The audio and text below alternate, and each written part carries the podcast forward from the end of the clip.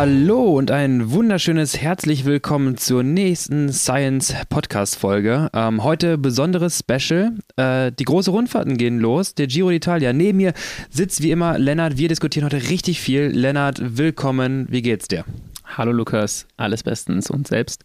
Auch, denn ähm, um, bevor wir jetzt gleich in die Giro-Etappen reingehen und unsere Favoriten gleich äh, hier in die Podcast-Mikros äh, blöken, will ich einmal sagen, ich bin Rennen gefahren und hab's äh, nicht in den ersten drei Runden verkackt, Lennart. Was sagst du dazu? Ja, du scheinst auch schon hier ganz äh, enthusiastisch zu sein und wolltest das unbedingt erzählen. Ich bin begeistert. Ähm, zwischen der letzten Folge und der jetzigen Folge liegen ähm, zwei Rennen, glaube ich. Genau. Äh, wo waren wir? Fischeln waren wir, Krefeld-Fischeln und äh, am 1. Mai in Bütgen. Große Ähm, Preis der Sparkasse Neuss. Genau, äh, eigentlich nie ein Rennen, was ich gern fahre. Äh, dieses Jahr lief es ein bisschen besser, aber erzähl du doch erstmal äh, zu Fischeln. Glaube ich, war so der erste, das erste Rennen, wo du das Gefühl hattest, okay, ich bin ein bisschen in Control. Genau, ähm, wie du letztes Mal schon sagtest, oder auch so ein bisschen das, was du schon erwähnt hattest, was wir in der, ich glaube, dritten Podcast-Folge äh, besprochen haben.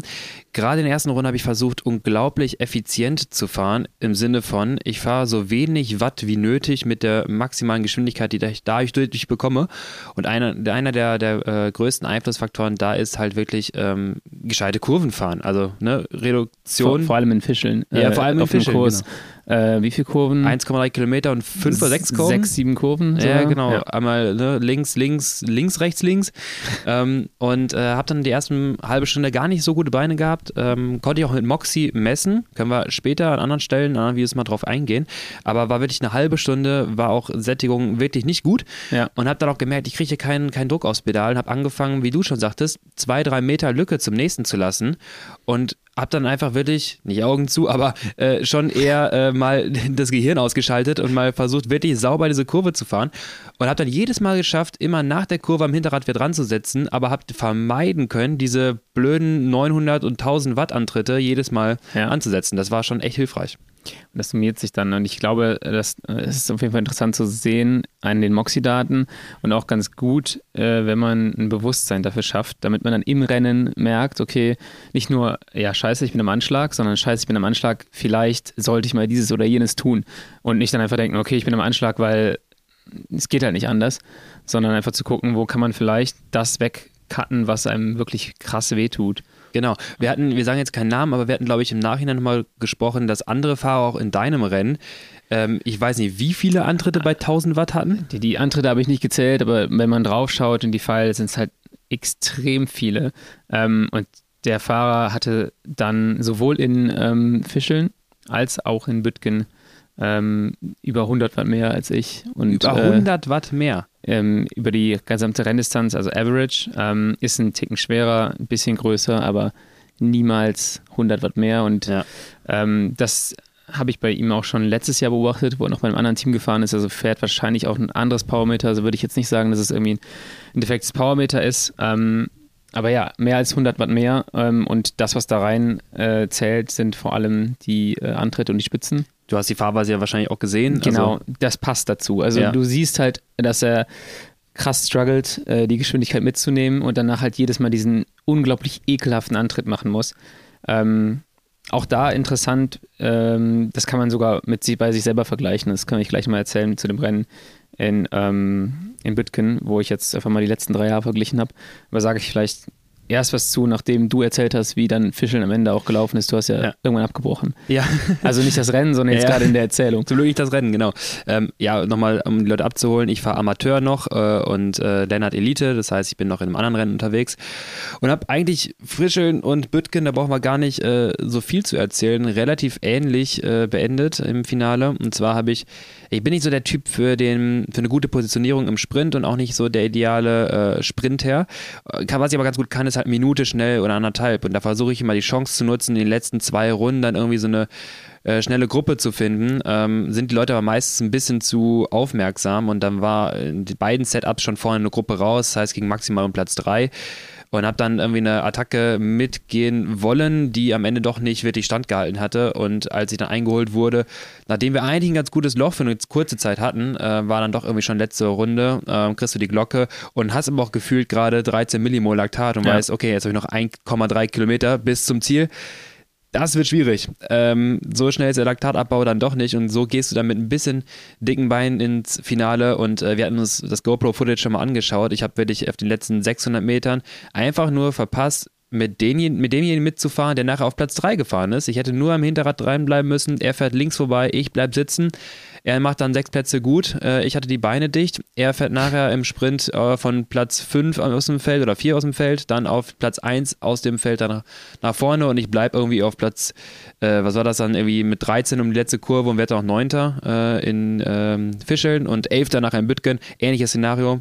Quasi pünktlich zum Finale die Beine geschreddert und im Sprint nicht mehr viel machen können. Ja, und äh, man muss aber auch sagen, immerhin aufstiegsrelevante Punkte. Äh, richtig. Das ist ja für alle BDR-Ranglisten-Fans auch immer wichtig. Ich bin, glaube ich, auch jetzt safe langsam, wenn ja, ich passiert. denke, ich denke, dass also ich glaube, es gibt 600 Plätze bei den Elite-Amateuren. Ja. Es haben irgendwie unter 600 Leute Punkte aktuell. Das heißt, das, das sieht ganz gut aus.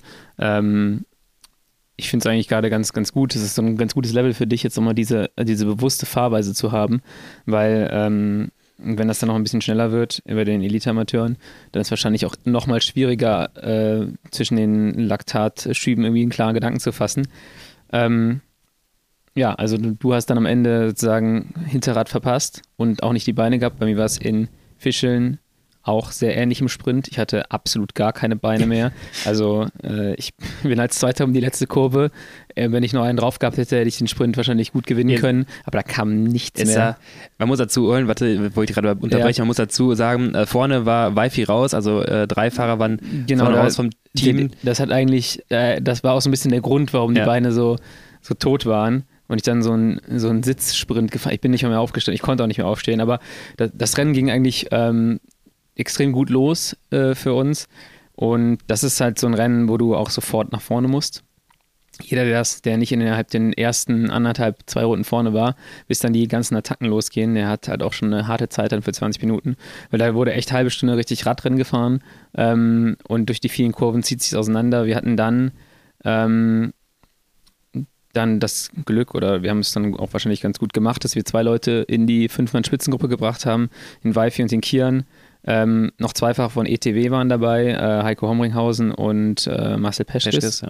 Er heute übrigens UCI-Rennen äh, gewonnen Punkte hat. Ja.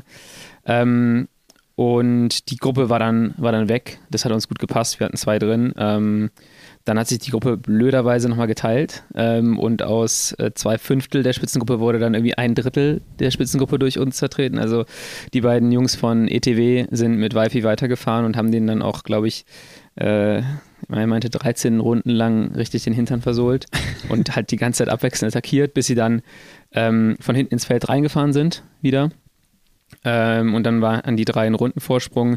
Wir haben dann auch angefangen, das Tempo einigermaßen hochzuhalten und zumindest ich habe halt immer darauf geachtet, dass der Schwung nicht rausgeht, weil jedes Mal, wenn der Schwung rausgeht, hast du das Potenzial für so ein, ähm, wie sage ich es jetzt, so einen Geschwindigkeitsunterschied.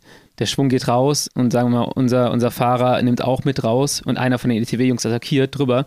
Und du hast immer diesen, diesen riesen Unterschied zwischen den Geschwindigkeiten und du musst dann richtig antreten. Und das heißt, wenn das Tempo oben bleibt, kann halt niemand mit irgendwie 10 km mehr am Feld vorbeiballern und eine Lücke reißen. Klassische Szenario halt äh, flache Sprintfinale, die letzten 10 Kilometer. Und das ist natürlich klar, dass die Teams alle vorne fahren, weil wenn jemand es nicht täte und alle sich theoretisch darauf einigen würden, wir machen einen Sprint, kommt irgendeiner mit einer Übergeschwindigkeit an den vorbei und ja. ist direkt weg.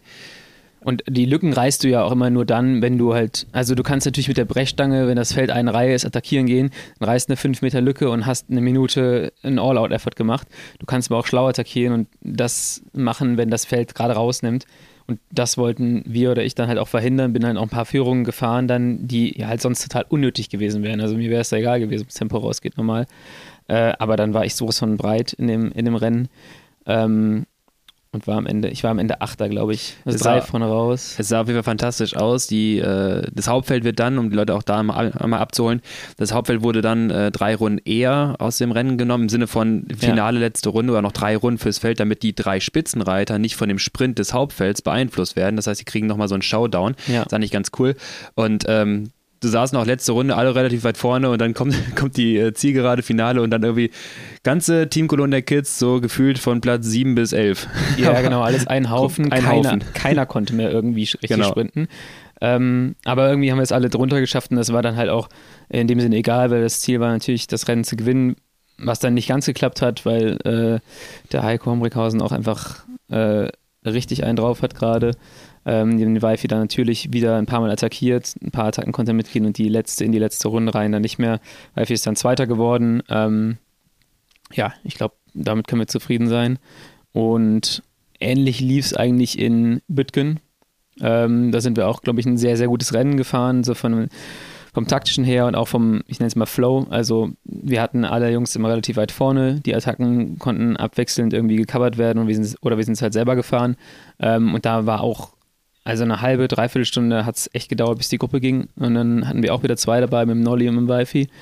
Ähm, und gleichzeitig hatten wir, glaube ich, noch einen Fahrer vom Team Sportforum drin, einen Fahrer vom, ich glaube, Team Stilum heißen die mittlerweile. Äh, und insgesamt waren es fünf Fahrer vorne, anfangs. Ähm, es war noch ein Fahrer von Downer mit da- dabei, genau.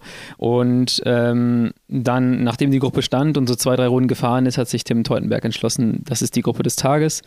Da fahre ich jetzt noch alleine hin. Und äh, das war dann. Das ist so irre. Ja, und das war dann auch, hat für uns in dem Sinne gepasst, weil damit war es safe, dass die Gruppe durchfährt. Aber halt, es wurde auch nochmal deutlich schwieriger aus der Gruppe zu gewinnen. Da konntest du aber auch jetzt nicht viel machen, weil wenn du dann mitspringst ans Hinterrad, äh, das halbe Feld mitnimmst, die Lücke wird wieder kleiner, dann hat wieder irgendjemand die Beine, um zur Gruppe hinzuspringen. Das heißt, wir haben dann einfach gesagt, jo, gut, dann fahr du da hin. Äh, und dann müssen wir einfach Mach, hoffen, Tim. Genau, da müssen wir einfach nur hoffen, dass da äh, wir die, die numerische Überlegenheit ausnutzen können. Ähm, dann war es aber so, dass natürlich Tim individuell einfach auch zu stark ist im Sprint, technisch zu gut, ein ziemlich guter Rennfahrer und dass äh, die Gruppe nie ins Feld reingefahren ist. Äh, Weifi sagte danach, er hätte sich gewünscht, dass er nochmal so einen Moment hat, um Luft zu holen und dann zu attackieren, aber äh, das war einfach nicht der Fall. Ähm, ja, und dann sind wir in dem Rennen auch Zweiter geworden. Also nach wie vor noch keinen Sieg dieses Jahr, aber äh, ich bin eigentlich sehr zufrieden, wie wir fahren. Ein paar äh, Podiumsplätze sind doch mittlerweile schon auf dem Konto, ja. Ja. Sehr cool. Ähm, ja, wie gesagt, äh, ich steige auch bald auf, deswegen äh, da kann ich auf jeden Fall tatkräftig von hinten mit anfeuern, wenn ihr alle vorne in der Gruppe seid. Oder wenn du dein neues Rad bekommst, äh, dann bist du wahrscheinlich auch nochmal ein bisschen effizienter. Ah, ich habe vergessen, Ja, dass, bitte. ich wollte ja noch äh, erzählen. Bütgen ähm, bin ich in den letzten drei Malen, wo es stattgefunden hat, auch immer gefahren. Also jetzt hatten wir Ah, du hast die, Daten gezeigt heute, ne? Genau, wir Jo, das ist die spannend. Datei von 2022 habe ich mir angeschaut, einfach auch mal um zu schauen. Erstmal wieder der Vergleich, äh, du mit mir, mit Ja. eurer Geschwindigkeit im Durchschnitt und wie viel Watt man sozusagen dafür auf den Tisch legen muss. Ähm, aber darauf bin ich dann gekommen, über den Weg bin ich dann darauf gekommen, mal meine eigenen Rennen zu vergleichen und meine eigene Effizienz sozusagen. Ähm, und muss halt sagen, dass es extrem spannend ist zu sehen, dass ich ähm, 2018 war es, glaube ich, ähm, noch 260 Watt im Schnitt gefahren bin bei dem Rennen, bei einem 44,6er Schnitt, glaube ich. Dann im Jahr darauf schon 8, 9 Watt weniger, ähm, bei einem bisschen schnelleren Schnitt von, äh, glaube ich, 45,3 oder so. Und jetzt dieses Jahr sind wir das Rennen mit einem fast 47er Schnitt gefahren und ich hatte am Ende 240 Watt. Also die Wattzahlen sind immer runtergegangen, die Geschwindigkeiten gleichzeitig hoch. Das heißt, ich äh, ist natürlich jetzt nicht hundertprozentig wissenschaftlich, aber ich würde halt sagen, man sieht eine gewisse Effizienz darin. Ähm, und äh, ich würde sogar behaupten, dass der Wind dieses Jahr auch nicht optimal stand, um richtig schnell zu fahren. Und dieses Jahr war es auch echt sehr, sehr schnell. Also ich glaube, mit der Fahrweise, mit meiner eigenen Fahrweise von vor fünf Jahren, wäre ich dieses Jahr natürlich abgehängt worden. Also, Genau, das ist auch äh, recht spannend, ähm, wie du schon sagst, weil der Kurs bietet sich auch an, finde ich, dort effiziente Fahrweise wirklich messbar zu machen. Wir reden insbesondere von der äh, Start-Ziel-Kurve, die letzte Kurve vor, vor Ziel. Ähm, die ist sowas von eng, aber die kannst du so gut fahren, wenn du sie einfach kannst. Ähm, und wenn du halt weißt, wie, dann kannst du da auch immens viel Watt sparen. Ich habe auch teilweise mich ein bisschen innerlich aufgeregt, wenn dann halt Leute dann echt ähm, irgendwie nochmal in die Lücke gestochen sind und dann äh, die Kurve nicht hinbekommen haben und du Ja. unnötigerweise dann doch den Effort antreten musst, den du eigentlich vermeiden wolltest. Plus, ich weiß nicht, ob ihr es auch hattet, wir hatten noch so einen Gitterhaken so halb drin. Also der limitierende Faktor war nicht der Bordstein, sondern wirklich, ob du Ja. mit der Schulter diesen Haken von den, von den Barrikaden mitnimmst. Ich glaube, da haben sie später verschoben. Das kann sein, aber dafür hatten wir ein anderes Hindernis. Ich weiß nicht, ob du es gesehen hast. Die haben so blaue Turnmatten, die du vom Sportunterricht kennst, in die vorletzte Kurve gelegt. Da, wo äh, Ah. da ist so eine Verkehrsinsel Ja, ja. gewesen. Aber so eine Turnmatte ist ja weich. Aber so, wenn du auf diese Turnmatte kommst, weil du drüber springen willst, das Hindernis, und du da aufkommst, dann sackt die halt einfach ein und du überschlägst dich wahrscheinlich. Das Ja. war viel gefährlicher, als da diesen, diesen Bordstein zu haben. Aber da muss man auch nochmal zu sagen, ähm, dieser Bordstein, der hat auch damals, ich glaube 2018 war es, die Geschichte will ich noch eben sagen, äh, mein erstes Rennen dort, Elite, äh, erste Mal da und dann bin ich auch zuerst mal diese Runde gefahren, da hatte ich auch vorher keine wirkliche Chance, mir die Runde anzuschauen und diese Runde, auch äh, Leute, 800 Meter, vier Kurven, äh, drei davon kannst du eigentlich ganz gut nehmen, während zwei davon nicht mit, mitten in der Ideallinie mit einer Verkehrsinsel versehen, wo wirklich beide Optionen besteht. Du kannst links fahren, du kannst aber auch rechts fahren. Beides geht, du musst nur wissen, wie. Und wir fahren in die erste Runde rein. Das kommt, dauert ja ein bisschen. Das heißt, du hast schon ein bisschen Tempo drauf, kommst um die erste schnelle Kurve, dann die zweite schnelle Kurve. Justin von links überholt das ganze Feld, will reinziehen, merkt, oh shit, hier ist die Insel, weil die siehst du ja so schnell Ja. nicht. Wollte über die Insel drüber springen, also so habe ich es gesehen, der darf mich gerne korrigieren. Ähm, kommt aber zu früh schon Richtung Insel, kriegt den Absprung zu spät hin. Was macht er? Er springt in dem Moment ab, wo er am höchsten, am Scheitelpunkt dieser Insel von dieser kleinen Welle ist. Bedeutet im Umkehrschluss, mit einer 45 springt Justin einfach Schräglage in diese Kurve rein, landet auch schräg, hat das echt noch gepackt und ich dachte, der fliegt hier gleich durchs Feld, weil er wirklich einfach mal eine Rampe genommen hat in einem Rundstreckenrennen in Runde 1. die armen Felgen. Justin ist jetzt auch kein 60 Kilo Bergfahrer. Nee, das ist, der tritt schon Das viel, das ist schon, der ist sehr groß, sehr schwer. Das war schon wirklich äh, beeindruckend. Und dann dachte ich mir so, okay, so geht das hier, dieses Rennen. Und dann kommt ja noch die, die enge Start-Zielkurve, wo du mit der Schulter fast den Haken der Gitter Ja, mitnimmst. die, ist, die ist cool. Also, also wenn du Ja. die kannst, ist die cool. Die- die- Äh, die wenn kannst, du die die nicht richtig kannst, dann ist die, glaube ich, echt unangenehm. Und äh, du siehst halt tatsächlich ein relativ krasses Gefälle auch in dem Feld. Und ähm, ja, es macht Spaß, wenn du es, wenn du es irgendwie Ja. so den, im, im Flow bist und wenn du dann, dann, wenn du nicht drin bist, dann ist das einfach nur, scheiße. Das stimmt. Das stimmt. So, wollen wir mal überleiten? Machen wir jetzt einen Giro. Kommen wir zu den zweitklassigen Radrennen, die im Mai anstehen. Dem nicht ganz so wichtigen. Okay. okay dann. Also, der Giro Italia steht an, 2022, die Italien-Rundfahrt. Es ist geil, Lennart, es ist wieder Mitte der Saison für mich immer, wenn, der, wenn die Klassiker rum sind und die erste große Rundfahrt, der Giro beginnt, das heißt für mich äh, schon Sommer. Und Ja. nach dem aktuellen Wetter fühlt sich das auch wirklich so an. Ähm, gib uns mal einen Überblick, Giro Italia, was wird uns erwarten? Genau, Giro, der Abschnitt im Mai, wo du sagst, geil, jetzt kann ich erstmal 21 Tage jeden Tag Radrennen gucken. Aus, Fantastisch. außer am Ruhetag, das ist dann immer ziemlich enttäuschend, aber beginnt am 6.5. Ähm, wenn wir jetzt hier aufnehmen, dann ist das morgen, äh, 6.5. und geht bis zum 29.5. und startet erstmal mit drei Tagen in äh, Ungarn, ähm, in Budapest. Hä? Wir sind doch beim Giro Italia. Alle zwei Jahre, glaube ich, wenn ich den Rhythmus richtig drauf habe, auch bei der Tour, ähm, starten die großen Rundfahrten nicht in dem Land. Ähm, und Und, Ungarn ist ja quasi fast Italien. Da ist gar nicht so weit weg und ist auch Budapest, wo es startet, äh, ist auch gar nicht so unsüdlich. Also ich habe gerade mal auf die Karte Ja, geguckt und stimmt. war, war Ja. echt erstaunt. Ähm, was cool ist, dass wir auch äh, drei Ungarn mit dabei haben in diesem Jahr. Ähm, und das sind auch alles drei richtig gute Fahrer. Mit Attila Walter, jemand sogar, wo man sagt, der hat eine Chance auf ein Top-10-Ergebnis im GC. Ja. Ähm, dann äh, Barnabas Peek, ähm, auch kein unbekannter Fahrer, hatte jetzt zwei äh, eher enttäuschendere Saisons bei ähm, Bike Exchange und ich weiß nicht genau, wie sie im Jahr vorher hießen, aber auf jeden Fall beim ähm, mit Sheldon australischen Orica, Team- Scott Greenedge. Genau. Ähm, und Fun Fact, war auch mal ein Tag Leopard-Fahrer. Wir hatten ihn zwei Tage. Ähm, nachdem er bei Bike Exchange keine Vertragsverlängerung bekommen hat, war er tatsächlich sogar im Teamtreffen dabei. Super Typ, muss man sagen. Ähm, und hat dann da im Teamtreffen, beim Teamtreffen erfahren, er kriegt noch einen Vertrag. Tschüss. Äh, Intermarché Vonti, da wollten wir natürlich auch nicht im Weg stellen. Stehen als Devo-Team macht das ja auch wenig Sinn und ich würde auch sagen, da kann man sich einfach nur freuen, dass er jetzt beim Giro am Start steht. Ähm, und der dritte Fahrer ist Erik Vetter. Den kennt man noch nicht so, aber ich halte eigentlich relativ viel von ihm. Ähm, ist, glaube ich, Jahrgang 2000 oder 2001. Ähm, auch schon ein paar Mal ganz gut unterwegs gewesen bei der Tour de l'Avenir und fährt fürs Team äh, Eolo Cometa. Genau, das waren mal so die, die Zeiträume des Giros und auch schon mal so ein paar Leute, die am Start stehen. Wir haben während des Giros zwei Zeitfahren, äh, fünf Bergankünfte, drei bergigere Etappen mit längeren Anstiegen und dann der Rest. Ich glaube, es gibt zwei richtig flache Etappen und der Rest ist halt so eine typische äh, Giro-Etappe. Die ist nie leicht, ist meistens irgendwie so ein bisschen hoch und runter. Ähm, also wer dahin fährt und sagt, ich komme hier keinen Berg hoch, ähm, der ist da sowieso ein bisschen fehl am Platz. Ähm, Mache ich meinen Monolog mal weiter. Die letzten vier Sieger ähm, fuhren oder fahren jetzt fürs Team äh, Ineos. Ähm, das ist spannend, ja. Chris Froome, äh, gefolgt von Richard Carapaz, der äh, damals noch bei Movistar gefahren ist. Ähm, dann im ersten Pandemiejahr sozusagen Theo Guggenhardt beim Giro, der damals im November stattgefunden hat. Ja. Äh, war auch echt nochmal interessant, mit, das zu äh, sehen. Mit der glorreichen Leistung von Rowan Dennis als äh, Retter für alles. Ja.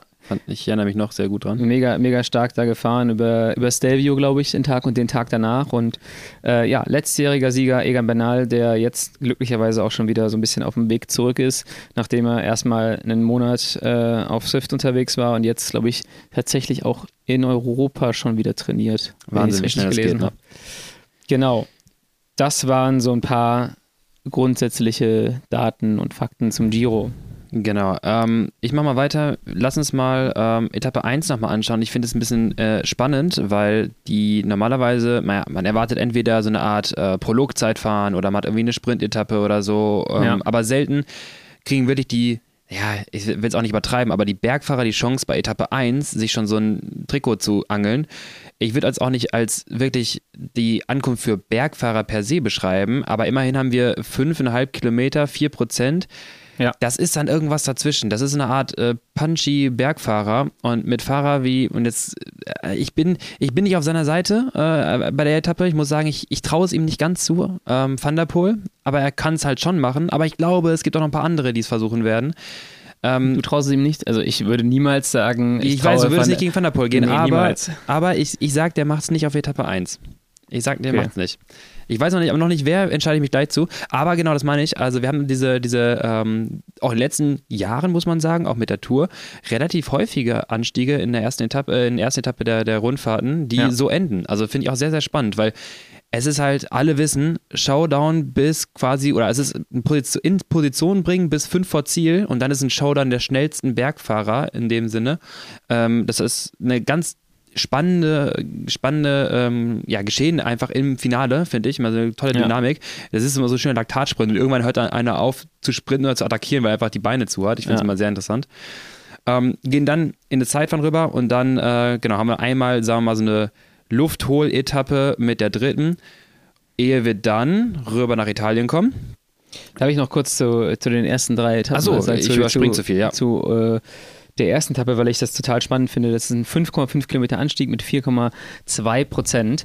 Ähm, ist jetzt halt so ein richtiges Mittelding. Ne? Es ist genau. eigentlich zu flach.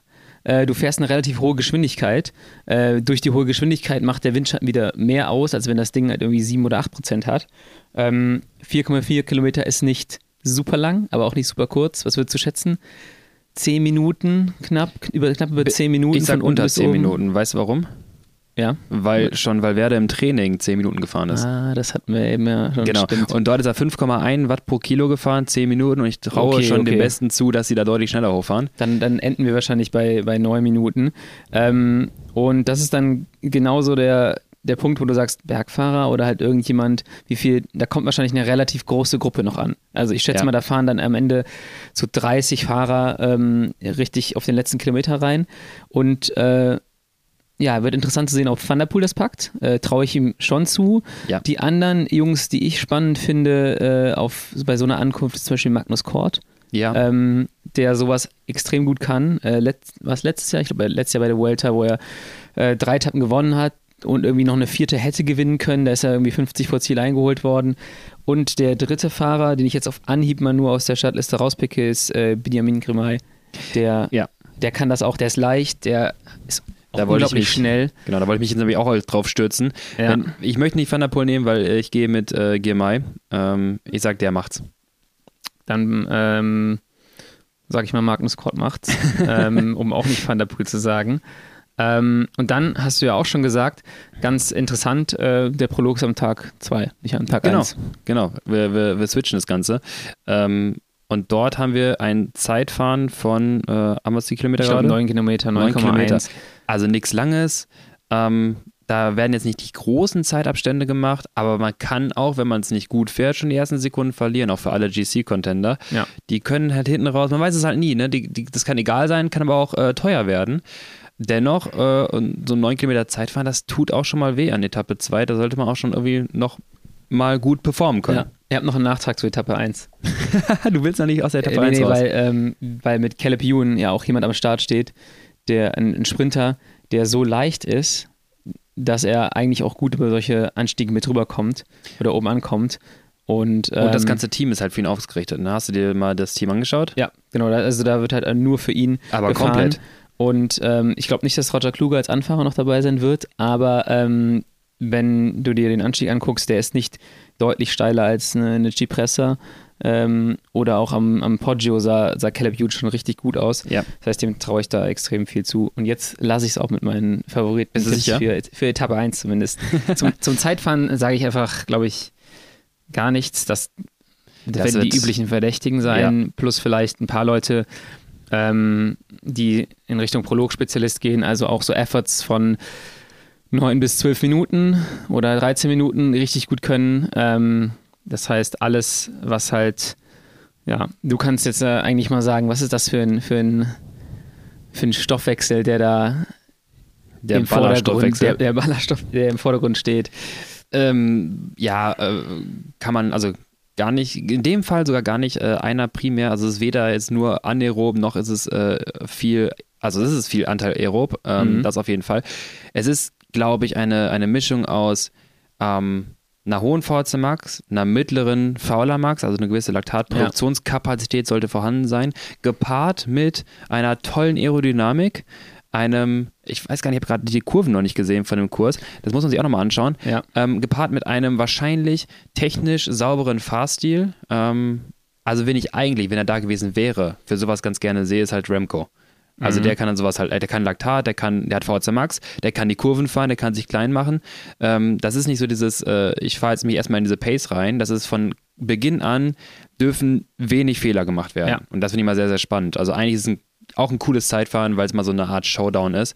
Aber auch da, wir werden jetzt keine großen Zeitabstände erwarten. Wenn aber jemand in dem Zeitfahren irgendwo ein Problem hat, ne, wie immer bei Zeitfahren, irgendwie technisches Problem oder eine Kurve nicht richtig kriegt, weil er es ein bisschen überheizt, Ja. sind auch da schnell mal Zeitabstände vorhanden. Hast du gerade die Karte? Ich habe die Karte und es das sieht ist, fantastisch aus. das ist auf jeden Fall nicht so ein, so ein Prolog, äh, der nur gerade ausführt. Also du musst Ja. technisch was drauf haben. Ähm, ich glaube aber auch, dass wir hier keinen Sieger sehen werden ähm, von den GC-Favoriten. Aus dem Grund, weil ich sage, die lassen lieber drei Sekunden liegen, als dass die All-Out durch die Kurve hacken, äh, weil du willst den Giro sicherlich nicht am zweiten Tag verlieren. Genau. Und die zehn Sekunden kannst du dann Und im- gewinnen kannst wenig. Genau. Ähm, endet auch äh, mit einer kleinen Bergankunft, äh, 1,3 Kilometer mit 4,8 Prozent.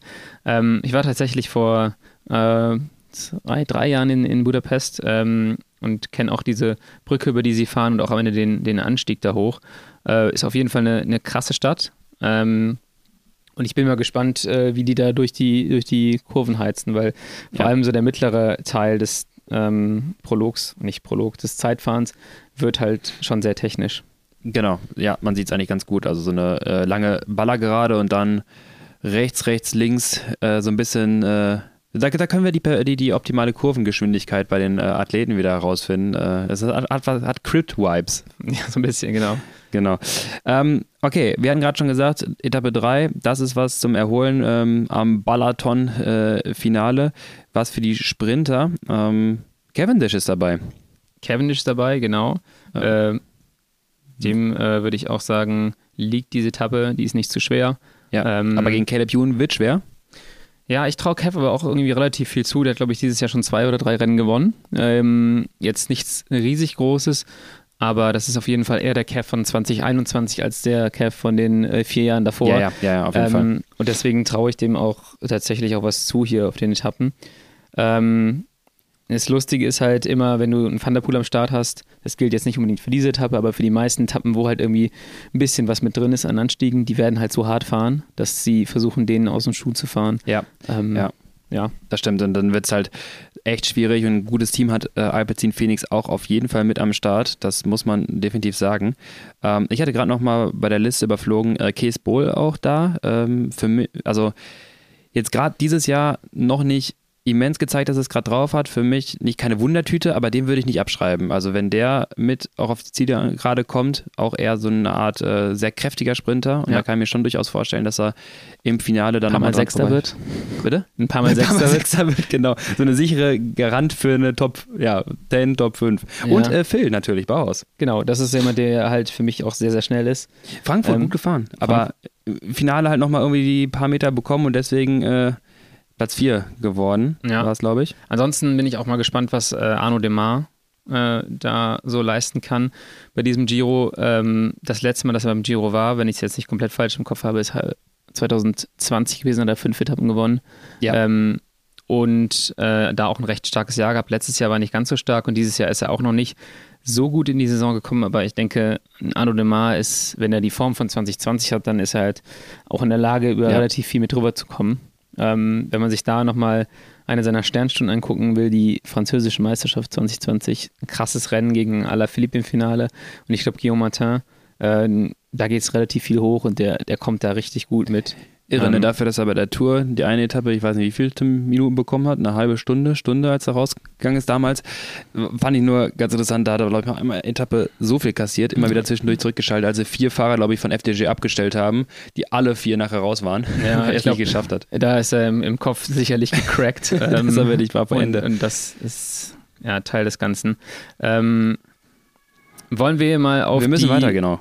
Ja, bevor wir mit, mit ähm, durch die Etappen durchspringen, würde ich eher mal sagen, wir schauen auf die GC-Favoriten und erklären dann vielleicht auch anhand der GC-Favoriten, ähm, wie die Etappen aussehen dieses Jahr. Hast Das ist auf jeden Fall ein interessanter Ansatz, finde ich auch gut. Ähm, wollen wir das jetzt teammäßig durchgehen oder hast du jetzt, willst du ein paar Namen ra- rausdroppen? Nö, ich will jetzt erstmal von dir hören, Wer gewinnt? den, wer gewinnt den Giro und warum natürlich auch.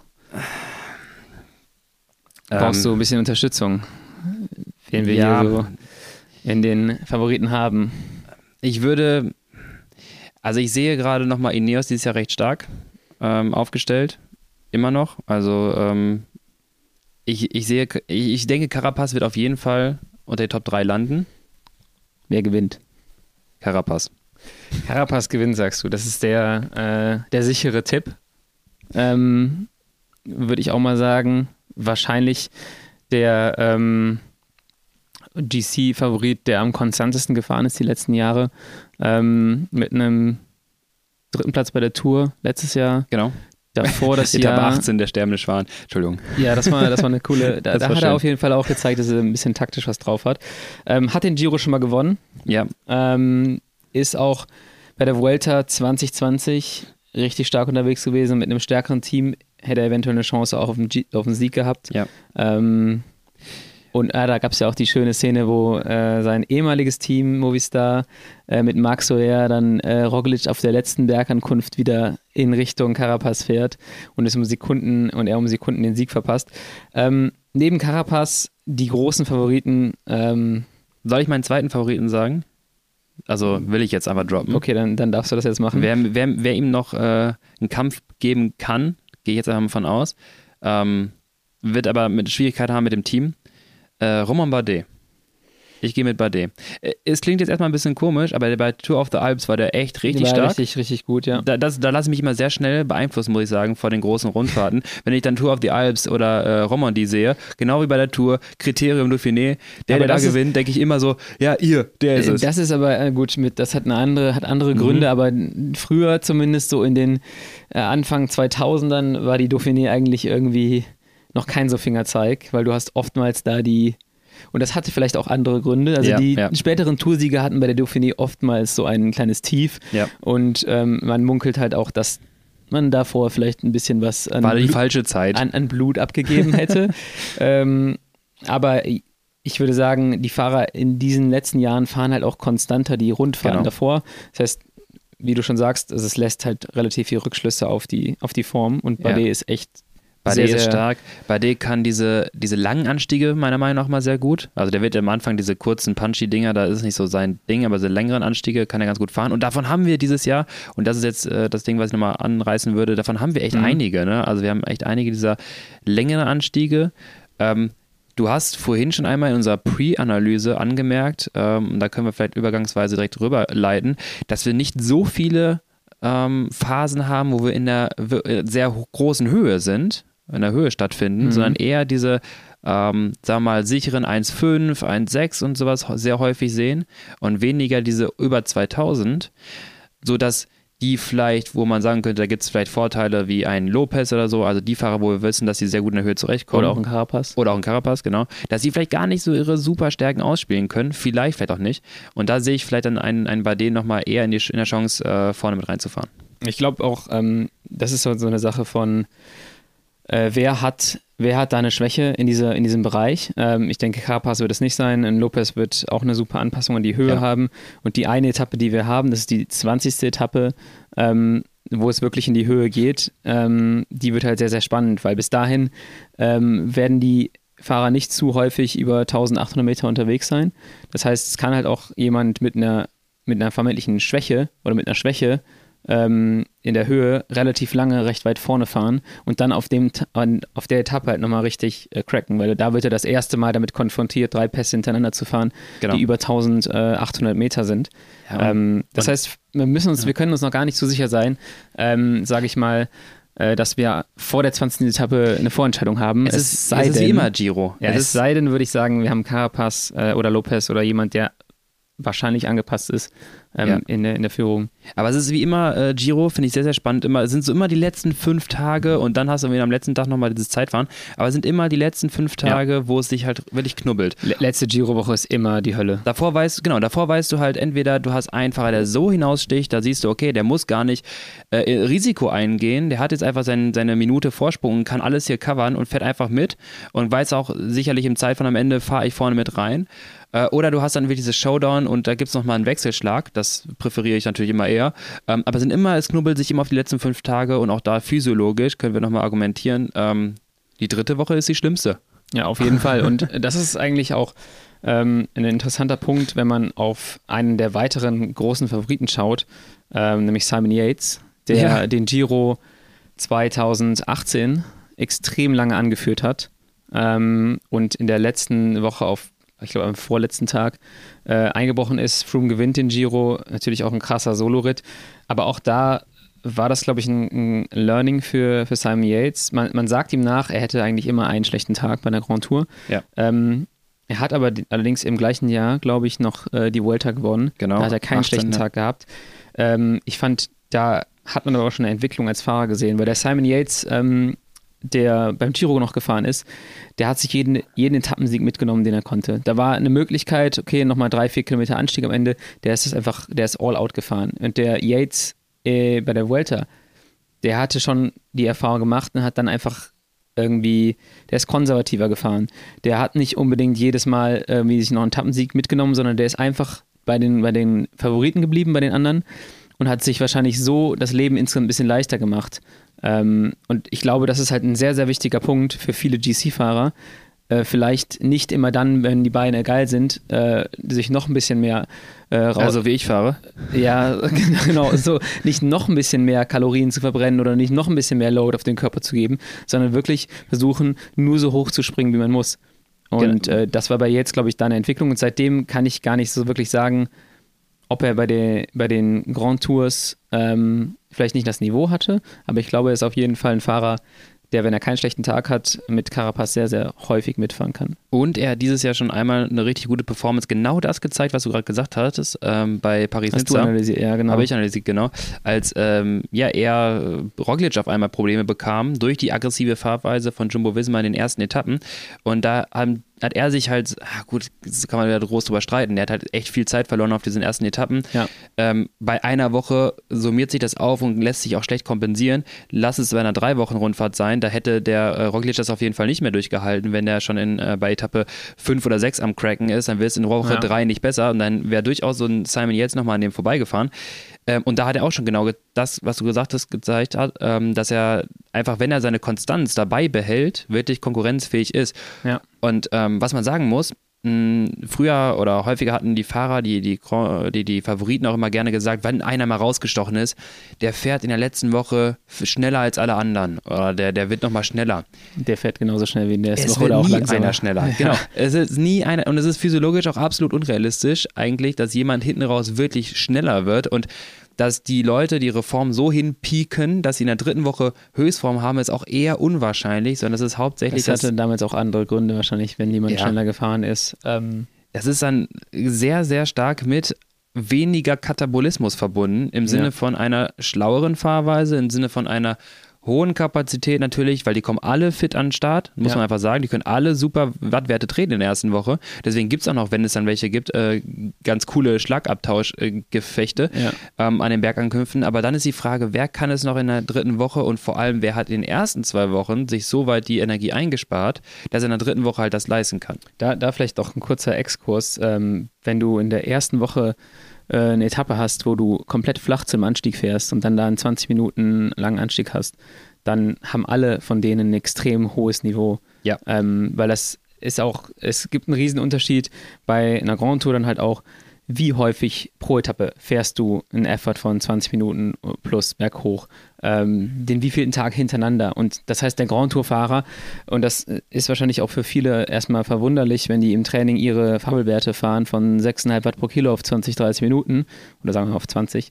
Ähm, und dann kommen die zu so einer Grand Tour und irgendwann denken die so, krass, Alter, äh, irgendwann gehe ich hier fliegen. Ja. Das, da ist aber das Ding, ähm, die äh, Wiederholbarkeit für mich und auch die, ähm, das eine die Wiederholbarkeit innerhalb der Etappen und dann halt auch noch zwischen äh, oder mit mehreren Etappen hintereinander. Und dann kommt der nächste Faktor hinterher ähm, und das ist die Höhe. Das heißt, wenn du jemanden siehst, der vielleicht bei einer Dauphiné vorher oder bei einer Tour of the Alps äh, ein gutes Ergebnis fährt auf einer Etappe, wo du halt 20 Minuten mal schnell berghoch fahren musst, Ja.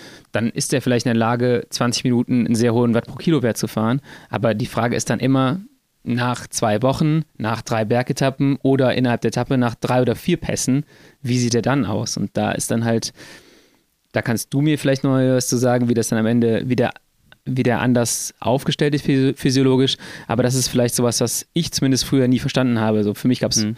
der kann Berge Bergfahrer fahren und lang- und der ja. kann keinen Berg fahren. Aber dann auf einmal gab es doch noch so feine, so feine Unterschiede und habe dann mit der Zeit dann gesehen, so ja okay, die Höhe und Ja, all diese Sachen, ja. die ich gerade eben genannt habe, spielen da noch mit rein. Ja, ähm, wir können es ganz gut irgendwie festhalten an so, ähm, oder den Vergleich mit so, nehmen mal Pogacar raus, weil der zählt einfach nicht, Der aber zählt nicht, ja. an Punchy-Bergfahrern, ähm, wenn wir die Stats von Radsportmanager wieder zur Rate ziehen, ähm, dann solche Fahrer wie früher Valverde. So, der kann gut bergauf fahren, der kann auch mal lange bergauf fahren, aber was er vor allem kann, ist halt auch mal, auch mal einen Sprint fahren. Mhm. Valverde konntest du bei Radsportmanager 2017 immer auch für einen Sprint einsetzen oder auf Ja. 2015. Ähm, vor allem halt für so eine Etappe 1, wie jetzt ähm, am, am äh, Ich wollte es eben nicht sagen, äh, weil Ja. ich schon für Etappe 1 schon x-mal äh, reingerufen habe, aber ja. Valverde ist auch dabei und das ist auch jemand, der das Lass kann. mal kurz zur Etappe 1 noch zurück. nee, ich, ich lasse Ähm, das. Genau, und solche Fahrer zwangsläufig ähm, brauchen ja gewisse Leistung im anaeroben Bereich. Wir haben immer wieder von dieser anaeroben Kapazität und auch Leistung oberhalb der Schwelle gesprochen. Das heißt, wir reden hier von diesen angesprochenen 10 Minuten Power Output oder auch Mhm. mal 20 Minuten Power Output. Das ist noch was anderes, als eine Stunde bergauf zu fahren nach 150 Kilometern auf und ab. Ja. Und ähm, da braucht es einfach eine gewisse Kapazität, auch glykolytisch, also kohlenhydratverbrauchend arbeiten zu können. So, und die Fahrer, die äh, absolut dieselmäßig unterwegs sind, und da können wir jetzt jemanden wie Emanuel Buchmann zum Beispiel super, Perfektes Beispiel. genau, super dazu zählen, finde ich ein toller Vergleich. Wenn du dem im Sprint irgendwie losschickst, also das dauert halt ein bisschen, bis er auf Geschwindigkeit Ja, der kommt. piekt wahrscheinlich in seinem 5-Sekunden-Wert 5 Watt über seinem 5-Minuten-Wert. Genau das. Und er kann das wahrscheinlich noch 150 Mal wiederholen. Ja. Und äh, solche Fahrer werden natürlich zwangsläufig durch eine reduziertere glykolytische Rate und Kapazität auch innerhalb der ersten Woche ähm, etwas, sagen wir mal, ökonomischer fahren müssen, weil Ja. sie auch erstmal oder zwangsläufig Energie einsparen im glykolytischen Bereich. Und entsprechend auch immer diese, diese konstante Dauerleistung fahren. Deswegen kassieren die auch gerne diesen 20-Minuten-Anstieg-Finalen auch gerne mal irgendwie Zeit und das so, oh, der ist gar nicht in Form. Es ist halt auch einfach nicht sein Ding. Ja. Vor allem, wenn die Athleten, die es können, noch relativ frisch in diese Etappen gehen. Und irgendwann shiftet sich das Ganze, weil diejenigen, die natürlich immer glykolytisch unterwegs sind, also viel Kohlenhydrate verbrauchen, halt auch echt viel an Energieoutput haben und das ja. ist immer das zwangsläufige in der Grand Tour. Du kommst echt kaum hinter dem energetischen Output hinterher, was die Energieaufnahme angeht. Mittlerweile sind wir deutlich besser als früher, äh, was die Kohlenhydrateaufnahme ja. äh, angeht innerhalb der Etappe äh, und danach. Die Produkte sind auch einfach besser geworden. Man kann einfach mehr Menge jetzt auch zuführen und man hat auch einfach ein Auge dafür. Ja. Früher war es halt zwangsläufig der Fall, dass du in der dritten Woche krachen gehen musst oder vielleicht nachgeholfen hast oder einfach dich richtig äh, vorbereitet hast. Ähm, und so ist es dann irgendwann, dass diese ökonomischeren Fahrer und ökonomischeren Fahrweisen in der dritten Woche eher zur Geltung kommen. Und dann muss man sich auf jeden Fall, ähm, ja, muss man aufpassen, vielleicht mit Fahrern, die am Anfang recht gute Performance gezeigt haben, die hinten raus dann ja. vermeintlich krachen gehen, zwangsläufig, weil die Physiologie etwas anders aufgestellt ist. Buchmann ist ein super Beispiel. Also ich glaube, Buchmann ähm, Tour 2019 wird er Vierter. Ja. Wenn du den mit allen Leuten, die am Anfang am Start standen, am ersten Tag einen 20-Minuten-Test fahren lässt, ist das nicht sonderlich beeindruckend. Klassische Planche de Belfi-Thematik. Genau, da, da auch wieder, wollte ich gerade mhm. sagen, äh, gab es, glaube ich, in dem Jahr, wo äh, Wiggins die Tour gewinnt, fährt ja. Ryan Tarame als Fünfter über den Zielstrich. Ja. Ja, Ryan Tarame ist danach einfach in der zweiten, dritten Woche richtig ja. krachen gegangen. Der hatte nicht annähernd das Niveau, da mitzufahren. Wogegen andere, die bei, bei einem Planche de la Bellefie irgendwie hinten rausgeflogen sind, die so nach und nach einfach sich nach vorne gearbeitet haben im GC. Ja, das große Alaphilippe-Drama.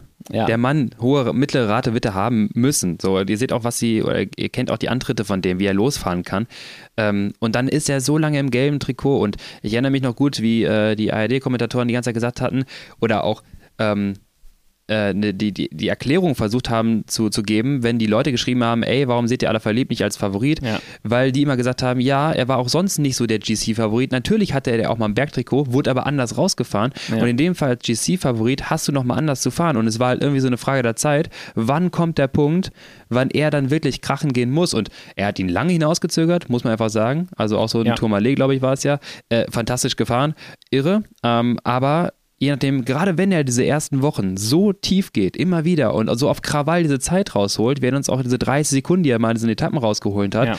unglaublich stark und dann hält er das Ganze sogar noch in langen Bergen, aber irgendwann kippt das System und dann kriegt das nicht mehr gehalten. Und das ist das, was ich bei, bei Yates meinte und jetzt... Ach genau, die, wir sind beim Giro. Ja, ja, genau und ich habe aber auch eine, eine ganz gute Überleitung zu dem anderen großen Favoriten für mich, ähm, Joao Almeida, ähm, ja. der im Jahr 2020 ewig lang im, im rosa Trikot ja. war äh, und der auch, ich, nachdem ich den, den Giro da 2018 gesehen hatte und mir auch ein paar Gedanken zu der Fahrweise von jetzt gemacht habe, dachte ich mir 2020, ey, Almeida, hör auf damit, weil jedes Mal, wenn es genau. am Ende noch mal eine Minute hochging, ist der da all out hochgestrahlt, hat auch immer ein paar Sekunden rausgeholt, aber ich dachte mir immer, boah, das hätte man sich sparen können vielleicht, die fünf Sekunden.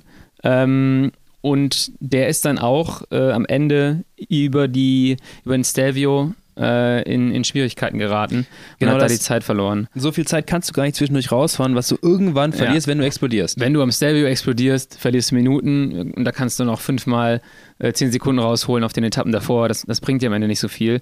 Vielleicht irgendwie über die Zeitbonifikation, aber äh, es ist wahrscheinlich nicht die schlauste Fahrweise und man sieht es halt häufiger bei jungen Fahrern und jungen GC-Anwärtern, äh, ähm, dass die sowas machen. Ja, ähm, und dagegen war ja die konstante Fahrweise in dem Jahr auch mit, mit Tower Gegenhardt und, äh, und, und äh, Rowan Dennis und, und Kellermann, genau. Ähm, dann im Vorteil Rowan Dennis, der es halt auch mal super gecovert hat, dass Theo, wann er attackiert hat, war vielleicht letzten fünf oder letzten drei gegen ja. äh, Jay Hindley war es, ne? Ja. Ähm, und dann war das halt das 1 zu 1 Duell. Aber das waren, reden wir von drei Kilometern im Finale und dann, ne, dann, äh, dann pushen die sich gegenseitig und werden halt immer schneller. Ja. Ähm, und wie schon vorhin analysiert von uns äh, mit unserem Scharfrichterauge, ähm, wenn man das Etappenprofil anschaut, am Ende kackt die Ente. Beim Giro wird es immer hinten raus wirklich echt zäh. Und so sollten die Fahrer gerade, die wissen, dass sie am Anfang eigentlich gut könnten, wenn sie auf GC fahren wollten, ja. doch hinten raus ein bisschen, naja, am Anfang nochmal Körner sparen. Genau. Ähm, Tipp wollten, von unserer Seite aus. falls das hier jemand hört, der jetzt Giro auf GC fahren will. Ähm, noch ein Punkt zu, zu Yates ähm, und zu Almeida. Äh, da ist, glaube ich, sehr, sehr entscheidend, wie die Teams funktionieren. Du hast einmal Simon Yates, der ein Team hat, was geschlossen hinter ihm stehen wird. allerdings nicht die Qualität in den Bergen besitzt, meiner Meinung nach, um ihn da lange ähm, zu unterstützen oder halt auch irgendwie einfach um dabei zu sein. Ähm, man hat einen Damien Hausen, der ist relativ groß, er ist sehr, sehr dünn, ähm, aber der wird im Hochgebirge auch irgendwann Schwierigkeiten bekommen. Und dann Lucas Hamilton, da ist immer so ein bisschen die Frage, äh, wie schlägt sich Lucas Hamilton? Äh, der hatte schon sehr, sehr gute Jahre und dieses Jahr aber eher ein, eher ein schlechtes Jahr. Äh, wenn der gut drauf ist, hat Yates jemanden, der ihn im Hochgebirge irgendwie auch begleiten kann. Ähm, wenn der nicht gut drauf ist, dann glaube ich, dass er relativ häufig isoliert sein wird. Und anders sieht es bei Almeida aus, der eigentlich ein starkes Team hat, aber der auch schon letztes Jahr sehr schlechte Erfahrungen gemacht hat mit, mit dem eigenen Team. Äh, damals, dass er auf Remco warten sollte, weil sie dachten, Remco wäre der Stärkere und der dann nach zehn Tagen ausgestiegen ist und sich gedacht hat, so, nee, oh. ups, äh, ich fahre doch nicht auf GC und Almeida schon die Zeit verloren hatte. Ähm, der hat eigentlich ein sehr starkes Team. Äh, auf jeden Fall auch noch zwei sehr loyale Teamkollegen mit Rui Oliveira und Rui Costa dabei, beides Portugiesen. Ich glaube, da sehe ich keine Schwierigkeiten. Äh, ein bisschen komplizierter wird es dann bei Kovi, Formulo und Dulissi. Ähm, Formulo hat wohl in einem Interview auch mal gesagt, im, im Januar oder so, er würde gern Top 10 fahren beim Giro. Das hat das will man noch hören als Kapitän. Kost, äh, das hat Joe Melder wahrscheinlich nicht so gerne gehört. Ähm, und ja, da ist halt so ein bisschen die Frage, wie konsequent fährt ein Davide Formulo für Joao Almeida, äh, weil Almeida braucht den auf jeden Fall. Hinterher, wenn er vorne ist, wahrscheinlich. Ja, und er braucht den auf jeden Fall auch ähm, in, spätestens in der dritten Woche wirklich als loyalen Helfer. Und da äh, sehe ich so ein bisschen die Fragezeichen bei den beiden ja, ähm, Teams. Wo, wo, wir schon bei äh, effiziente Fahrweise sind. Ne? Ja. Ähm, genauso was Teams angeht, ähm, sehe ich auch etwas Astana. Ich glaube, ähm, wir haben jetzt mit, mit Lopez eigentlich einen relativ guten Fahrer. Auch da, er wird irgendwo, glaube ich, seinen Punkt haben, wo er ähm, ja irgendwo auch Zeit verlieren wird. Und auch da habe ich irgendwie das ja, Gefühl. In den, in den Zeitfahren. in den Zeitfahren, genau. Da hat er auch im Giro recht schlechte Erfahrungen gemacht. Ich glaube, ja. Auftragszeitfahren 2020 ist er doch da unter irgendeinem 5-Kilometer-Banner im Auflieger. Ah, jo, stimmt. Hat er sich da selbst ab, also wurde abgeschlossen, weiß ja. nicht, durch ein Schlagloch. Ähm, ja, ja. Sag mal so, jetzt mit, mit äh, Nibali an der Seite, der wird nach, ich weiß nicht, ob er nach Sizilien nochmal motiviert ist, aber ich glaube, dann sehe ich dann auch nicht so lange irgendwie vorne Nibali, es sei denn, dann haut nochmal irgendwie einen raus dieses Jahr ja. äh, und zeigt nochmal, dass er richtig gut was kann. Dann äh, Bahrain. Ähm, ja, da, müssen wir auf jeden Fall drüber reden über Bahrain, weil ja. das ist eine, eine, krasse Truppe an sich. Ja. Äh, Mikelanda. Mikelanda, genau, wollte ich sagen. Freelander. Freelander, äh, darf er jetzt endlich, kann er jetzt, hat er ein Team um sich herum, weil Wout Puls im letzten Jahr auf einmal richtig stark gefahren ist. Mhm. Äh, Wout Puls, der ewige, ähm, ja, irgendwie dachte man, der fährt immer ein bisschen schneller, als er eigentlich täte. Und jetzt auf einmal zeigt er, was er kann. Ähm, ja. Aber ich weiß nicht, also ich, seit Jahren traue ich, also seit Jahren denken alle Lande hat's drauf. Und immer wenn er es zeigen soll, kam es jetzt noch nicht so richtig. Ja. Also ja, ja, er hatte auch schon er hatte auch schon sehr, sehr, sehr, ja, starke GC-Jahre, aber irgendwie war es halt immer so, dass er jemanden, ich glaube, Landa ist noch nie als Leader in den Grand Tour gegangen und nicht gestürzt. Also entweder er ist als Leader reingegangen und gestürzt oder er ist nicht als Leader reingegangen und dann nicht gestürzt und dann ist er auch gut gefahren. Ähm, ich sehe den eigentlich als deutlich stärker als Wout Pools über drei Wochen. Ähm, und die haben insgesamt eine relativ gute Truppe yeah. dabei, auch Peo Bilbao.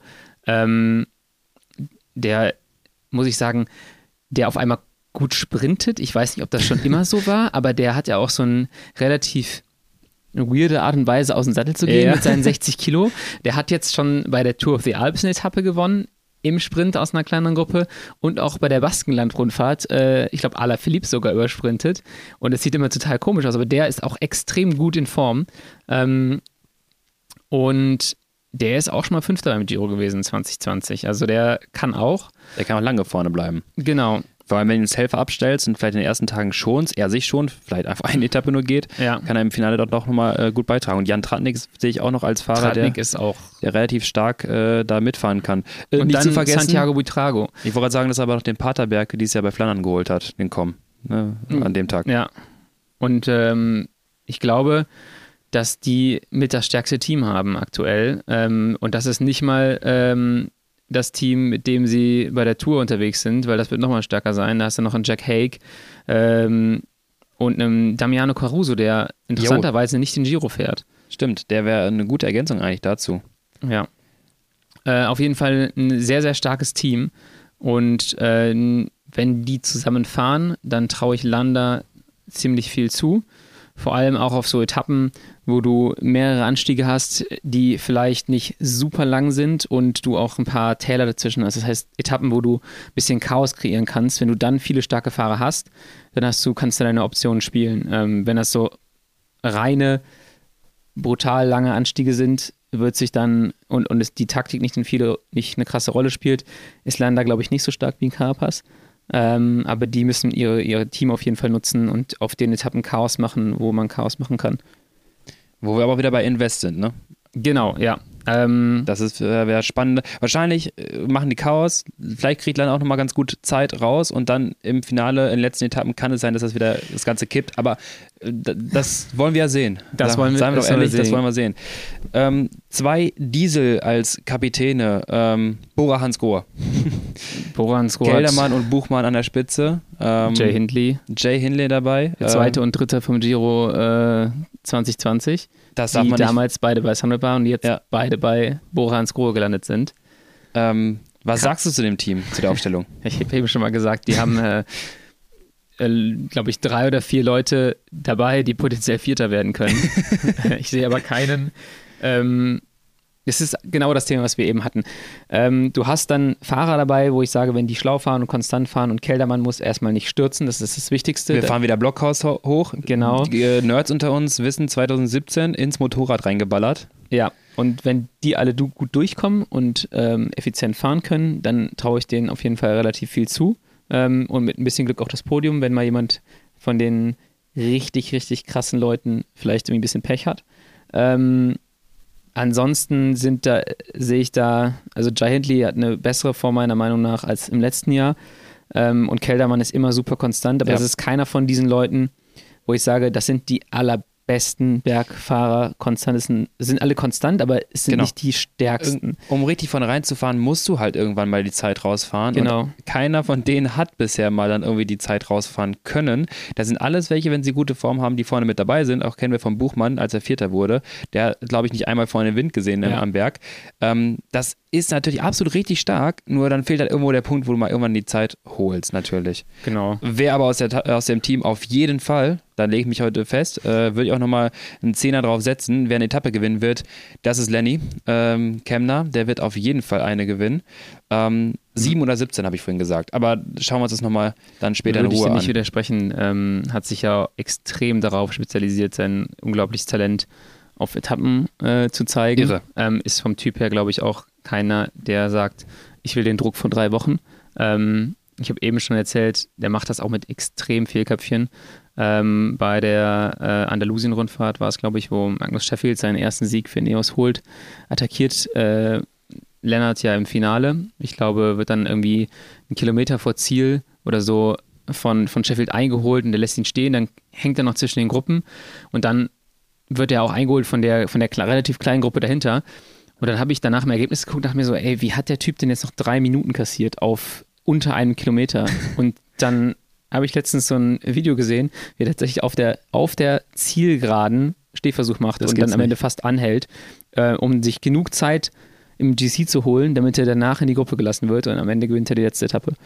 Und äh, also der macht das mit sehr, sehr viel Auge auch. Das ist, also das so viel ich sag's mal, sorry, so viel Eier muss man erstmal haben, ja. in so einem großen Setup wie einer, einer Rundfahrt im Profizirkus auf der Ziellinie, Ziellinie quasi stehen zu bleiben, um sich die Zeit extra kassieren zu lassen, damit er dann in früheren Etappen eher weggelassen wird, weil er keine Gefahr mehr fürs GC darstellt. Also sowas muss man, das ist einfach auch schlau. Das ist einfach gut Mega, gemacht. ja. Das ist, äh, das zeugt auch einfach von einer, von einer Weitsicht. Ähm, und äh, ich habe mir tatsächlich auch selber, wenn ich solche Rennen geschaut habe, nie so viele Gedanken in die Richtung gemacht, ähm, wie einzelne Fahrer das machen. Äh, und deswegen einfach. Und seither bleibt jetzt Lennart im Crit in den letzten Runden immer stehen. Genau, deswegen sprinte ich jetzt in letzter Zeit so langsam. ähm, ja, wir haben jetzt schon relativ viele Teams irgendwie so mal ähm, angeschaut mit den vermeintlichen Top-Favoriten. Ähm, ich würde nochmal ganz kurz durch die restlichen Teams durchgehen und nochmal so ein paar Namen rauspicken. Bitte. Ähm, äh, Agi Duzer ja. hat mit Felix Gall jemanden, der extrem gut fährt dieses Jahr. Felix Gall auch Juniorenweltmeister in äh, Richmond geworden. Ja. Äh, dann vier Jahre oder drei Jahre Sunweb Devo. Ja. Ähm, dann zwei oder drei Jahre bei, bei DSM. Ähm, und am Ende jetzt letztes Jahr zu AG Dessert gewechselt und fährt dieses Jahr dermaßen gut. Genau. Ähm, Tour of the Alps war es, glaube ich, ne? Ist wieder dein Rennen. Ja. Genau. das hast du ähm, anscheinend geschaut.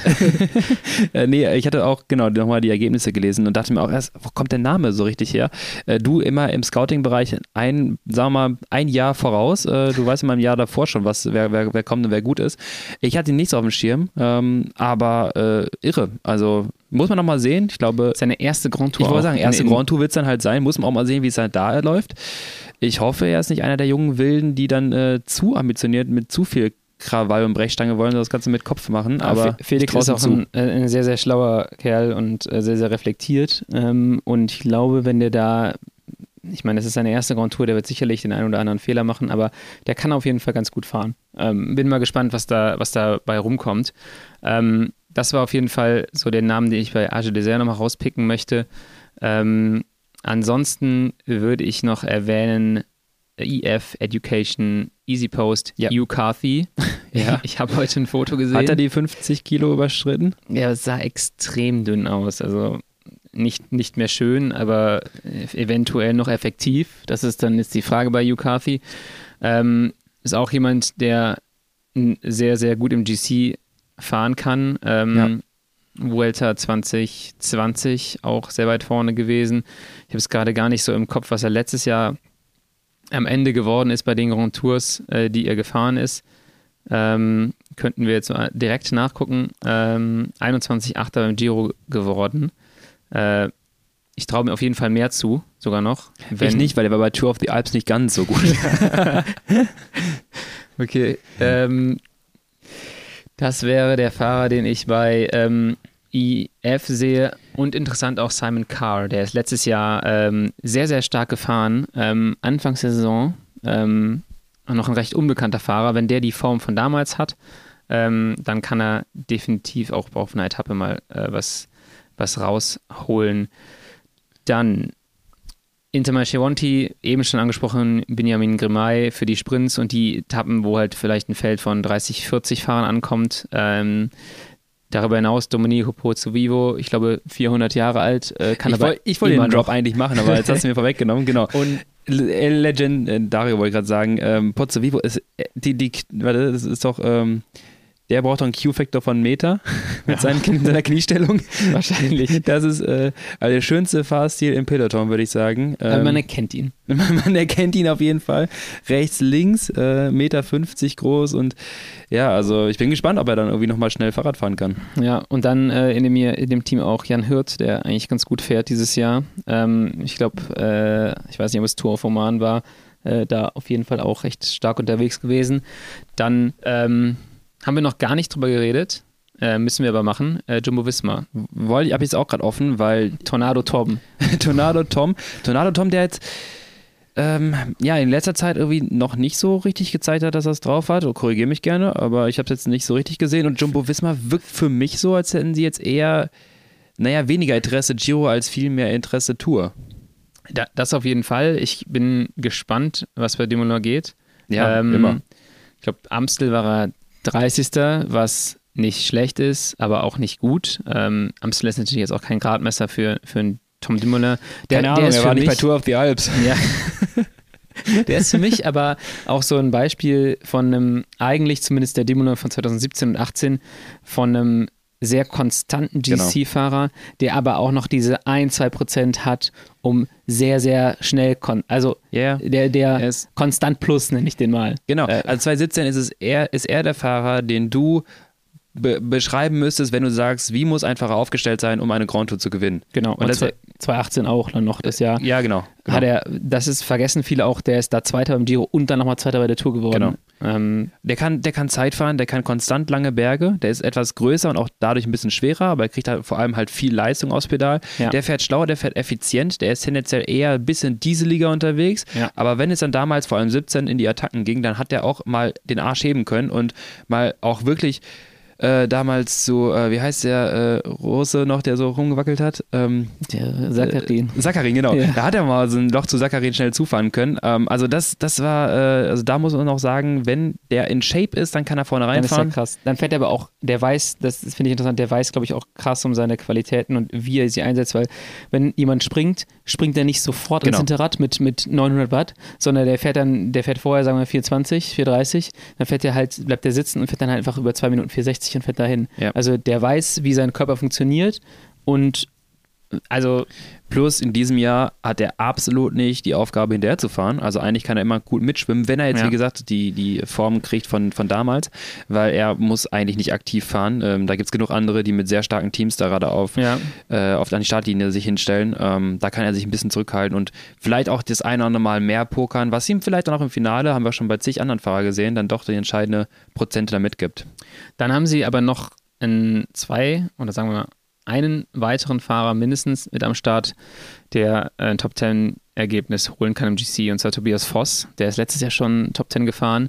Und Sam Omen. Ähm, beides sehr, sehr starke Bergfahrer. Ähm, auch mit der, ich sehe hier Startnummer 146 Reis Lämmerreise. Ähm, der kommt auch extrem gut berghoch. Äh, der ist noch ein sehr junger Fahrer, wahrscheinlich nicht konstant genug für ein GC-Ergebnis, aber insgesamt ein sehr, sehr stark aufgestelltes Team, auch mit Kuhn Baumann ähm, und Eduardo Affini. Affini ist eine absolute Maschine, hast du ja. bei den Klassikern schon gesehen. Den willst Zeitfahren. du dabei haben. Genau, der ist einer für den äh, fürs Zeitfahren auf der zweiten Etappe. Äh, also den muss man da ganz oben auf der Rechnung haben. Ähm, und den willst du auch dabei haben, wenn du irgendwie ein Trikot hast und das verteidigen musst, äh, weil der ja. ist extrem, sehr, extrem stark. Und dann eben haben wir schon mal über Lotto Soudal gesprochen, sehr, sehr einseitig aufgestellt, ähm, bis auf den Silvan Monique. Das ist ein sehr, sehr guter Bergfahrer und äh, Harm van Hoeke. Van Hoeke hat mich dieses Jahr bisher noch nicht so überzeugt, ähm, aber ist auch schon beim Giro gut gefahren. Movistar, was soll man zu Movistar sagen? Valverde. Ähm, Valverde, aber auch Sosa, den sie sich von Ineos geholt haben. Ähm, Sosa war für mich jetzt aber auch immer so ein Fahrer, der sehr, sehr gute Tage hatte und auch sehr, sehr schlechte Tage. Und ähm, der war der nächste Bernal, der ist ein Jahr später, glaube ich, äh, geholt worden, aber ist nie so ein Bernal geworden. Äh, Quickstep, Alpha Vinyl. Äh, Quickstep hat Kev dabei. Genau, Murkoff Kev Kombi. Ähm, eigentlich sollte eine Erfolgsgarantie für die Flachetappen, genau. ja. Äh, Mori van Sevenand, äh, finde ich, ist ein sehr, sehr guter Fahrer. Den erkennt man auf jeden Fall auch an seinem Fahrstil, weil der ruckt immer auf der Karre rum Aber wie sonst wie? was. ähm, Mauro Schmid, auch ein sehr, sehr, sehr guter Fahrer, äh, kann extrem viel, äh, hat in seinem ersten Profijahr Giro-Etappe gewonnen ähm, bei Quebeca und äh, bin gespannt, ob er dieses Jahr auch wieder eine Etappe abschießt. Für, fürs GC ist das, glaube ich, keiner. Ähm, über Bike Exchange haben wir gesprochen, DSM. Ich glaube, bei D ist ganz gut gefahren bei dem Tour of the Alps, oder? Äh, genau, ich habe vorhin schon gesagt, bei Tour of the Alps ist bei D gut gefahren. Ähm, ansonsten da haben sie mit Alberto Dainese auch einen ganz guten Sprinter dabei, ähm, der vielleicht neben Kees Bohl was reißen kann. Und die letzten beiden Teams, über UAE haben wir gesprochen, aber Trek Segafredo, ähm, wen siehst du da? Hast du da jemanden, der dir ins Auge springt, der was reißen kann? Wenn, wenn ich mein, mein Auge irgendwie auf, auf die Namen richte und dann immer nur äh, assoziiere, was ich aus der Vergangenheit kenne, dann sehe ich immer halt Mollema. Aber Mollema wissen wir auch, dass er gerade jetzt nicht gerade in der Lage ist, da vorne mit reinzufahren. Ähm, vielleicht mit, ach, weiß nicht, Fahrer wie Toins, ähm, noch Fahrer, die, die zwischendurch auch mal vielleicht ein gutes Ergebnis rausfahren können. Ähm, ich habe noch zwei Namen von den, von den acht. Äh, Chicone. Chicone, ja. Ähm, ist immer eigentlich ganz gut unterwegs gewesen beim Giro. Ein sehr, sehr leichter Fahrer. Genau, der bei den sehr steilen Anstiegen natürlich gut ja. klarkommt mit seinem niedrigen Gewicht. Und äh, Matthias Skelmose Jensen, meiner Meinung nach ein möglicher Top-10-Fahrer. Ähm, Kenne ich noch von okay. Leopard-Zeiten. Ähm, war damals schon ein krasses Talent und war auch in dem Jahr einer, der in, in dem Jahr, in der U19 gefahren ist, einer der wenigen Fahrer, der mit Remco mitfahren konnte und der ihn okay, auch geschlagen spannend. hat bei der, bei der Friedens, Friedensfahrt. Das ähm, spannend. Das war der Fahrer übrigens, der in Katalonien über die Klippe geflogen ist. Ah, ja, ja, ja, stimmt, ähm, stimmt. Die einzige Message hatte, give me a bike, I'm fine, I'm fine. Ähm, wenn geht's. der gut durchkommt durch die drei Wochen, dann traue ich dem sehr, sehr viel zu. Okay, spannend. Ähm, dann haben wir jetzt alle äh, Teams soweit abge abmoderiert. Ähm, ich glaube, wir haben Kofidis und Drone Hopper vergessen, aber Die dürfen uns gerne überraschen. Die dürfen uns überraschen, genau. Äh, sind wahrscheinlich eher was für Gruppen. Guillaume Martin fährt für Cofidis den, den Giro, wird interessant. Oh ja, stimmt. Aber auch Ähm, er alleine. Genau, und dann äh, Eolo Cometa ist noch ein Team, was wir nicht erwähnt haben. Da ist äh, Lorenzo Fortunato am Start, der hat, äh, wir haben eben schon diskutiert, war es Mortirolo oder war es Soncolan, aber ich glaube, er hat Soncolan-Etappe letztes Jahr gewonnen und ist auch gut unterwegs. Ähm, das heißt, das ist für mich auch so ein Kandidat für die Top 10. Aber jetzt haben wir sie alle. Jetzt haben wir sie alle. Ähm, dann lass uns ganz kurz, äh, wir haben schon nämlich einiges gequatscht. Ähm, für die Leute, für die, die jetzt noch dranbleiben, die bekommen jetzt einen kleinen Bonus. Und zwar, lass uns einmal ganz kurz noch sagen, äh, Lennart, ich möchte mir Giro anschauen, wann, aber ich habe nicht so viel Zeit. Wann muss ich denn einschalten? Etappe Uh, 1. Sagen wir, sagen wir, vielleicht machen wir die, die erste, die erste Giro-Woche schon Die erste mal. Giro-Woche. Ähm, ja, wir haben natürlich, äh, die erste Etappe wird, ist immer lohnenswert. Das Zeitfahren, also ich persönlich finde Zeitfahren gucken nicht so sonderlich spannend, aber ähm, Ich würde auch sagen, lieber Etappe 1 als 2, genau. vor allem im Finale. Und dann Ähm, ähm, rechne ich mit einem, oder auf der vierten Etappe äh, steht der Ätna an. Ja. Ähm, da wird meiner Meinung nach relativ taktisch gefahren werden. Ja. Äh, und oftmals hast du da recht viel Wind und du hast deswegen recht große Gruppen, die da oben ankommen und die zerlegen sich halt erst so ganz, ganz spät. Da passiert oftmals nicht viel. ich glaube auch, das neutralisiert sich so ein bisschen. Mhm. Ähm, ich würde aber reinhauen, nochmal Etappe 7 in der Woche. Zählt noch dazu, dass er schon Ruhetag? Ich weiß nicht, aber Ja. Etappe 7, ähm, Lennart ist in der Ausreißergruppe und hat Chance zu gewinnen, Okay. meine Aussage. Wenn er, ja, wenn sie in so zu so frühem Zeitpunkt schon Gruppen fahren lassen. Ich habe nämlich hier mir aufgeschrieben, wann kommt der erste Thunderpool-Sieg? Ähm, und ich rechne mit spätestens Etappe 5, 6, 7, 8. Das sind alles Etappen. Wenn du die Wo 1 es- rausnimmst. äh, genau. Also, das sind alles Etappen, wo du das Rennen schwer genug machen kannst, ähm, dass die richtig schnellen Sprinter fliegen gehen, äh, ein bisschen Chaos kreieren kannst, ähm, aber auch nicht zu schwer, die auch nicht zu schwer sind. Ähm, und ja, das sind, werden für mich auf jeden Fall auch sehr unterhaltsame Etappen. Also beim, Ja. bei der Ende-Etappe kannst du ganz am Ende einschalten. Ähm, und eventuell verpasst du jetzt auch nicht die spannendste Bergankunft äh, des Giro. Wahrscheinlich wird es jetzt anders, weil ich es gesagt habe, aber ansonsten finde ich die, die Etappen 5, 6, 7 und 8 recht attraktiv. Ja. Äh, eine Die- davon, Näher, wenn wenn wir die erste, ich nenne es jetzt mal den ersten Block, nicht die erste Woche, aber den ersten Block nehmen, Rest Day 1, 10 nehmen wir mal raus, nach den drei Etappen, würde noch Etappe 9 dazu zählen. Und wenn wir einschalten wollen in diese, irgendeiner Etappe in dieser ersten, im ersten Block, dann bitte auf jeden Fall Etappe 9 hoch nach zum, ich weiß nicht, Blockhaus. ja, Ähm, und das schon gerne ein bisschen eher einschalten, nicht nur im Finale am letzten Anstieg, denn wir haben auch davor schon mal einen kleinen Scharfrichter ähm, mit dem Passo Lanciano, den ich natürlich auswendig konnte gerade. ähm, dann die Abfahrt und dann hoch zum Blockhaus. Das wird auf jeden Fall der erste, meiner Meinung nach, richtige Scharfrichter. Wenn Edna sich neutralisiert, ist da auf jeden Fall spätestens das erste, äh, die erste Vorentscheidung für so ein bisschen, wer kann diese, diesen Giro da vorne reinfahren. Genau.